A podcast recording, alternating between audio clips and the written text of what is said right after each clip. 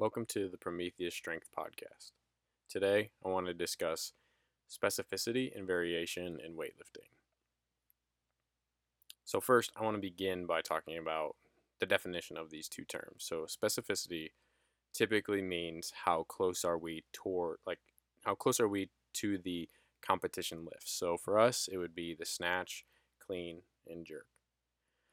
Variation would be different variants of those lifts or how far we are away from the competition lifts as they are. So, um, you know, the most specific would be the snatch to the snatch.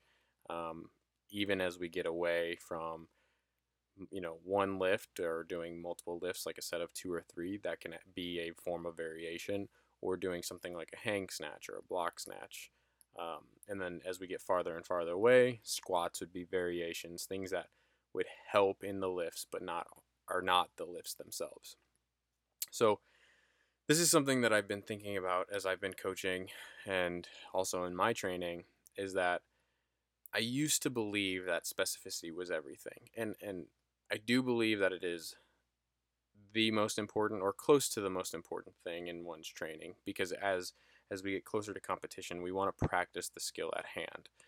Um, but as it's often stated, is the best way to get be- better at the snatch is to snatch. And with with experience and some research coming out, I don't know that that is the best way to think about it.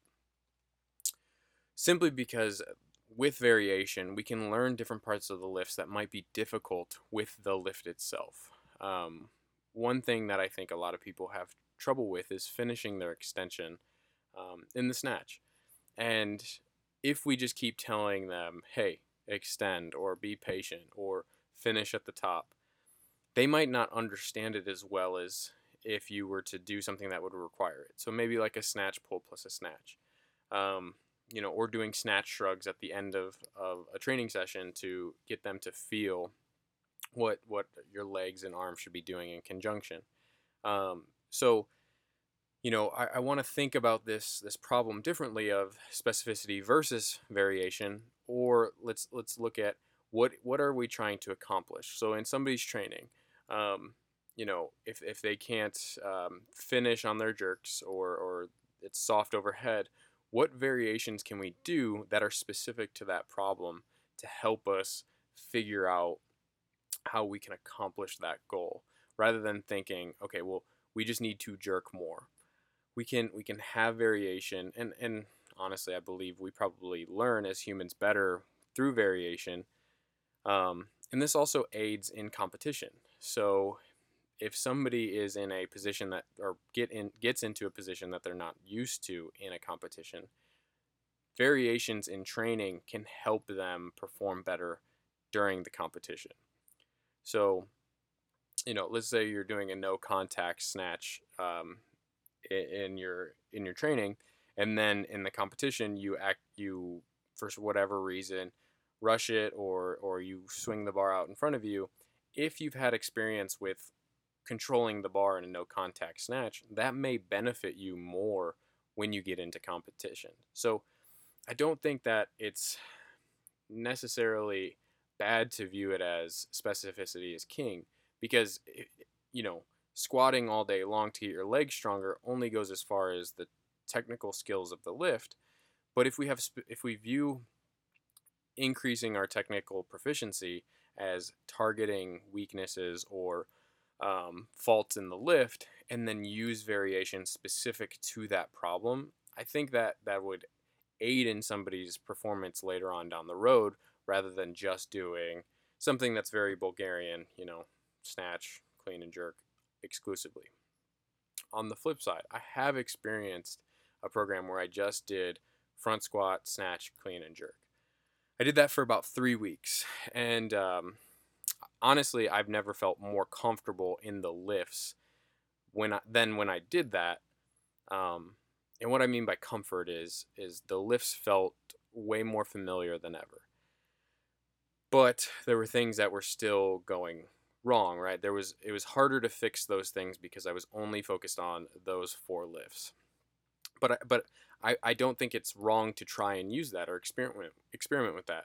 You know, somebody's minimum effective volume or or minimum effective dose might just be those four lifts. If you have somebody who's very busy in their day to day and they, they can only get a 45 minute session in, and, and those are the four things that they can do um, right up leading up to a competition, you know, that is a program that I think has a ton of merit.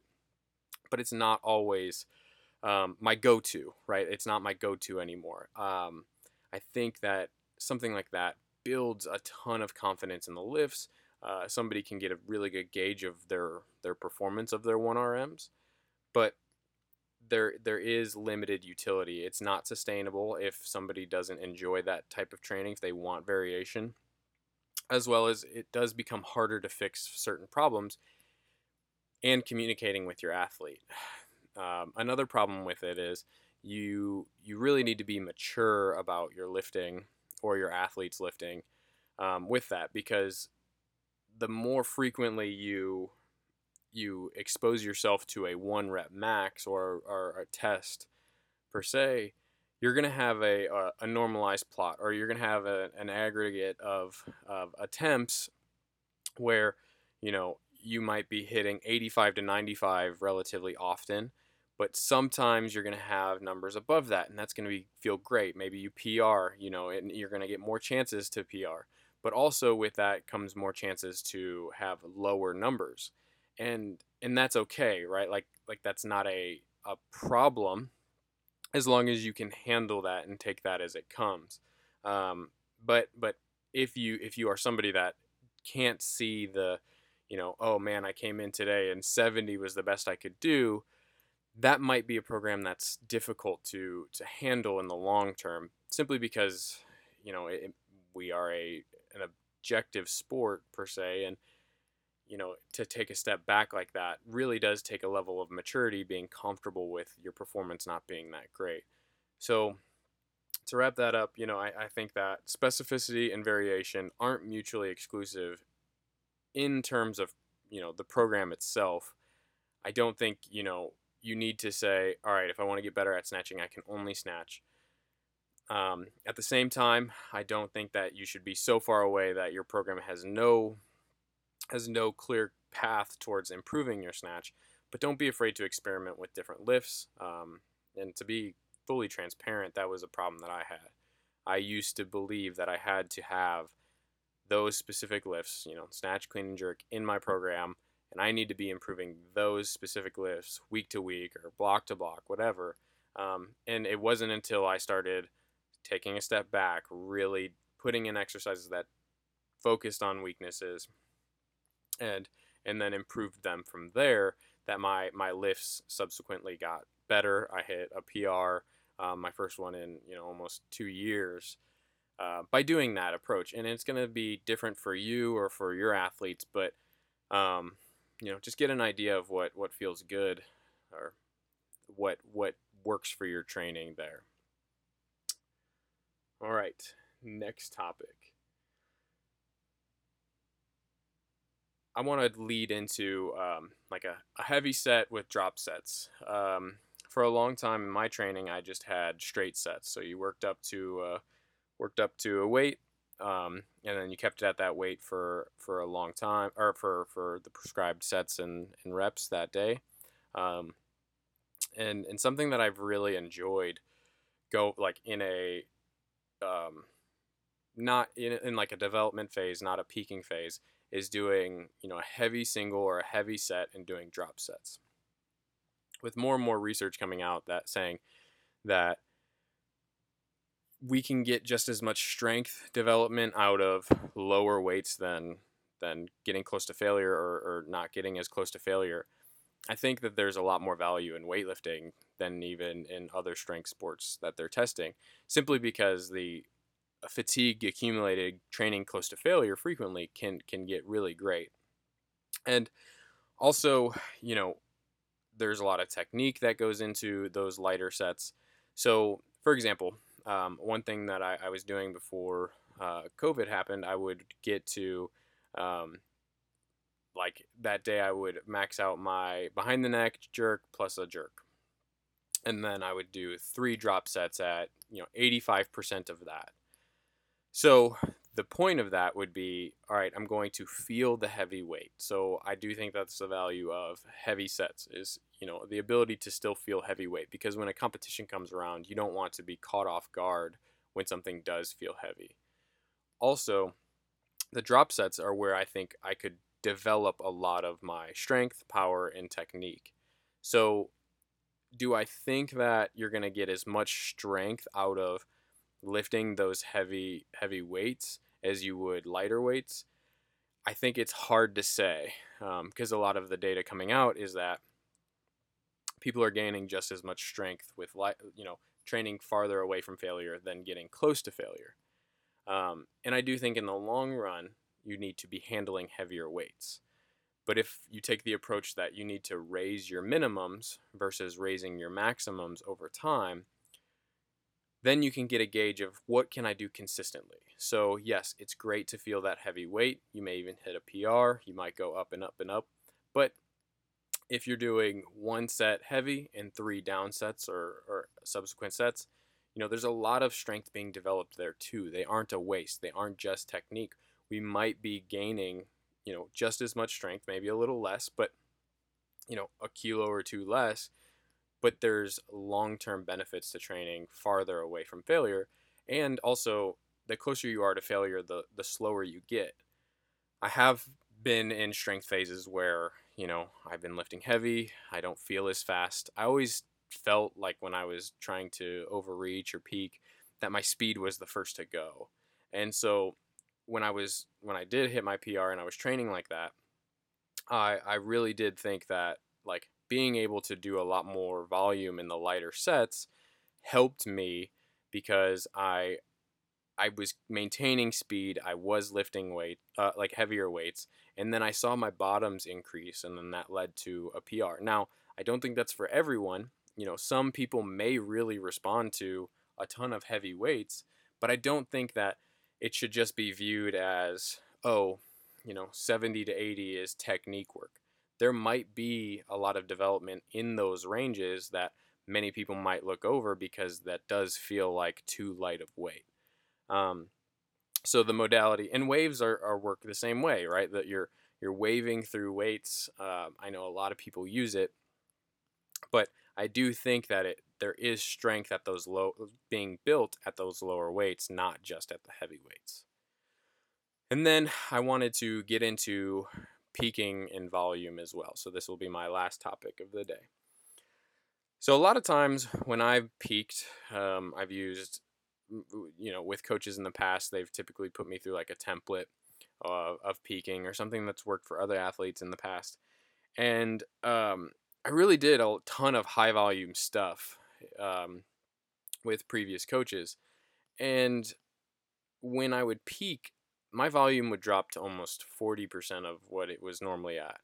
And that's a that's a big drop. I would always feel way better at the end of my last development block than I would right before peaking.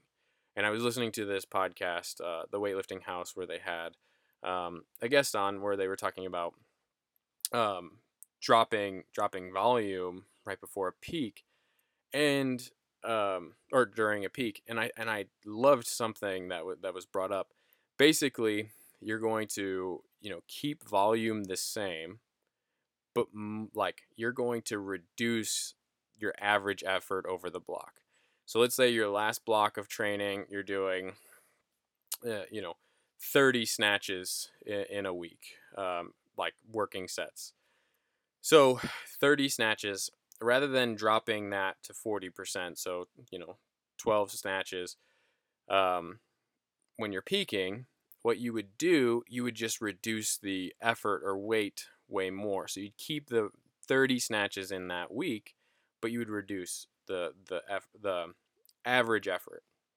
So or or you know programmed percentage. So if your average before going in was 80% because you were doing 10 snatches at 75%, 10 snatches at 80%, and then 10 snatches at 85%, what you would do in your next block, you would do maybe five snatches at 90 plus percent, and then the rest of them at 70 to 80 percent.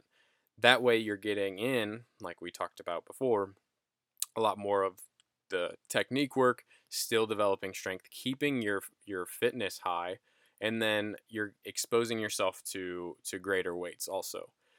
Um, but the the point is, I I always did feel like I was regressing or my fitness was decreasing so much, and I know this is a big thing. So like you peak, you don't feel good, and then people always say, "Oh no, you're supposed to feel like that," and then it'll all come together during the meet. But I, I haven't found that the case. I always performed better in the gym or on meets that I was training through, um, where I didn't peak too much. And uh, you know, this is something that I'm going to experiment with. I haven't done it with myself or my athletes yet, um, but it's an idea that I, I think has a ton of merit of not reducing volume so so much when you're trying to peak, and really just keeping keeping your um, your volume the same, but reducing intensity. The only caveat I would have here is maybe if you're in like a hypertrophy block or you're really trying to stimulate growth, maybe reducing volume to where you feel like you're performing the best and then maintaining that through a peak and then shifting from there. Simply because, you know, typically most people respond to more volume, respond better to more volume for hypertrophy work. Um, so, you know, that might be a consideration. You may not want to keep it that high going into a peak, but once again, it's going to be individualized. It's going to be something that each person has to experiment with, and you know, and it's worth experimenting with. Um, you know, I'm definitely my next competition. I really am going to peak or uh, peak testing this so that I can feel. Am I just losing fitness because I'm reducing my volume by 60%? You know, um, and keeping the same the same amount of reps, but just shifting where my weight goes. So having, you know, more heavy sets, but majority of my volume will be in much lighter sets than even in like a, a power phase or a development phase. So, um, yeah, that that you know that's it. That thank you for uh, listening to the first podcast of the Prometheus Strength podcast. Um, you know, let me know your thoughts. Let me know what you think.